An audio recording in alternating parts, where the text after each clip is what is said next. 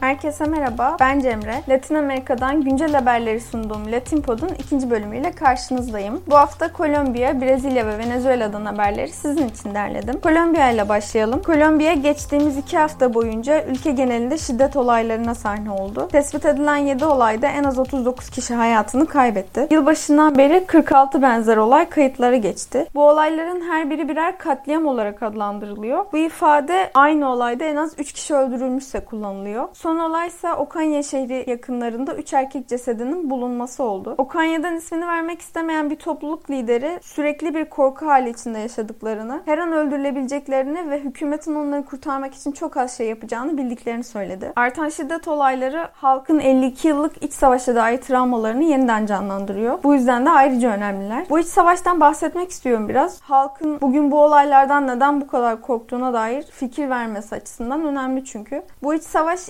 2016 yılında FARC ile imzalanan barış anlaşmasıyla resmi olarak sona ermişti ama barışın sürdürülebileceğine dair şüphe her zaman vardı. FARC yani Kolombiya Devrimci Silahlı Güçleri 1964'te kurulmuş Marksist-Leninist ideolojiye sahip bir gerilla örgütü. Kurulması aslında Kolombiya'da 1948'den 58'e kadar süren La Violencia, şiddet dönemi dedikleri iç savaşla bağlantılı. Bu süreçte Kolombiya Komünist Partisi kırsaldaki halka bir çağrı yapıyor ve yine kırsalda kendi topluluklarını, kendi tarım alanlarını kurmaya yönlendiriyor onları. Kırsaldaki halkın uğradığı zararın da halkın haklarının da büyük toprak sahiplerinin lehine devlet tarafından göz ardı edildiği iddiasındalar. 1964'te devlet destekli Kolombiya ordusu kurulan bu topluluklara bir saldırı düzenliyor. Bu saldırı önemli bir nokta aslında kurucuların motivasyonu açısından. Zaten sonrasında düzenlenen konferansların ardından da fark resmi olarak kuruluyor. Başlangıçta yalnızca savunma amaçlı fakat örgüt sonraları saldırılara, askeri eğitimlere başlıyor. Finansmanlarını da uyuşturucu ticareti gibi yollarla sağlıyorlar.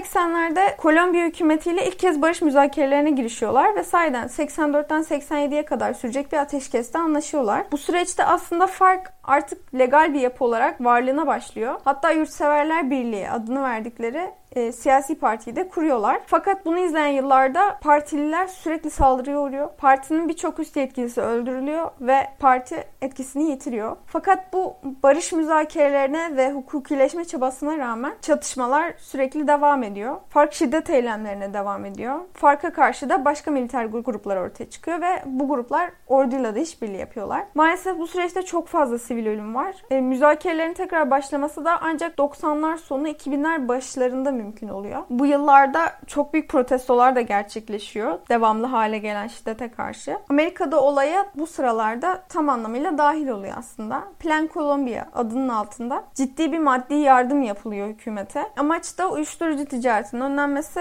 devlet kapasitesinin artırılması. Bu müdahalenin etkisi tartışmalı biraz. Ee, bazıları farkın düşüşüne sayeden etkisi olduğunu düşünüyor. Bazıları ise şiddet olaylarının azalmamış olmasını sebep gösteriyorlar ve etkili bir plan olmadığını savunuyorlar. Çünkü sayeden bu yıllar artık şiddetin de farkın etkisinin de neredeyse zirve yaptığı, meselenin çok ciddi tepki aldığı yıllar. Uribe'nin müdahil olması ise 2002 yılında eski devlet başkanı. Uribe görevde kaldığı süre boyunca farkın gücünü saydan zayıflattı ama bu sırada çok sayıda masumun ölümüne de sebep olmakla suçlanıyor. Çok büyük hak ihlalleri söz konusu. Uribe konusunda bugün halkın ortak bir görüşü yok. E, bu aralar gündemimizi sık sık meşgul eden nesil meselesinden bağımsız değil aslında bu çatışma. Genç neslin Uribe'ye daha negatif baktığı konuşuluyor. Yani iç savaştan, gerilla şiddetinden doğan travmalarını atlatamamış olan nesil Uribe'ye bir kurtarıcı gözüyle bakıyor. Bu ne pahasına olmuş olursa olsun. Çoğu genç Uribe'ye aynı şekilde bir anlam yüklemiyor istemiyor tabi. Tekrar konuya dönecek olursak Uribe'nin görev süresi 2010'da sona eriyor. Yerine seçilen Santos ise 2012 yılında farklı tekrar müzakerelere başlıyor. Burada 2016'ya kadar çok gelgitli bir anlaşma süreci var. Ateşkesler, tekrar şiddet sürekli devam ediyor. 2016'da artık sayeden bir barış anlaşması imzalanana kadar. 2016'daki anlaşmaya göre de fark bir siyasi parti olarak artık hayatına devam ediyor. 2017'de de silahsızlanma süreci sona eriyor. Tabi bunu silahsızlanma sürecini reddeden fark üyeleri de yok değil. Yine de Kolombiya'da iç savaş bu anlaşmayla bitmiş oldu 2016'da. Fakat görüldüğü üzere iç savaşın etkileri, bıraktığı çatışmalar hala devam ediyor. İkinci haberimiz Brezilya'dan. Geçtiğimiz hafta Brezilya Yüksek Adalet Divanı Rio de Janeiro Eyalet Valisi Wilson Witzel'ın koronavirüsle mücadele kapsamında tıbbi malzeme alımında yolsuzluk yaptığı iddiasıyla geçici olarak görevden alınmasına hükmetti. Witzel alımlarda kendisiyle bağlantılı şirketlere fayda sağlamış olmakla suçlanıyor. Soruşturma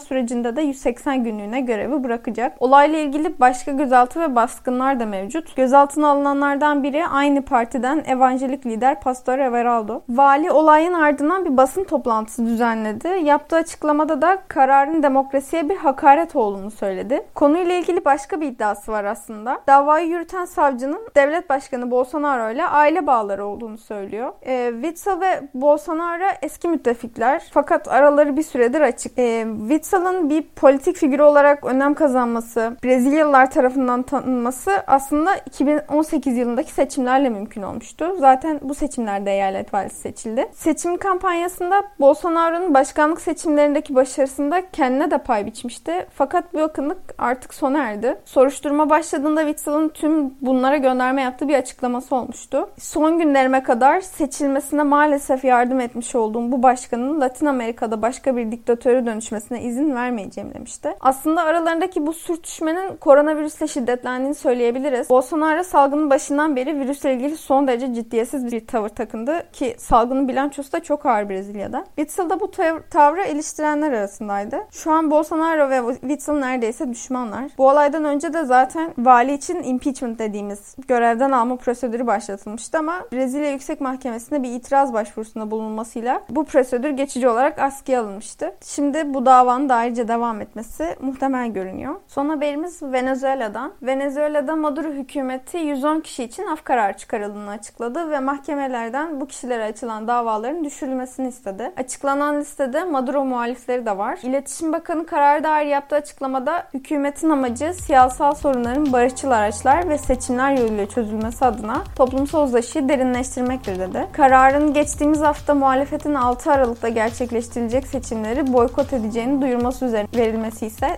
dikkat çekti. Kararnamenin amacının seçimlere katılımı arttırmak olduğu konuşuluyor. Bu hafta sizlere Latin Amerika gündeminden aktaracaklarım bu kadar. Haftaya görüşmek üzere, hoşçakalın.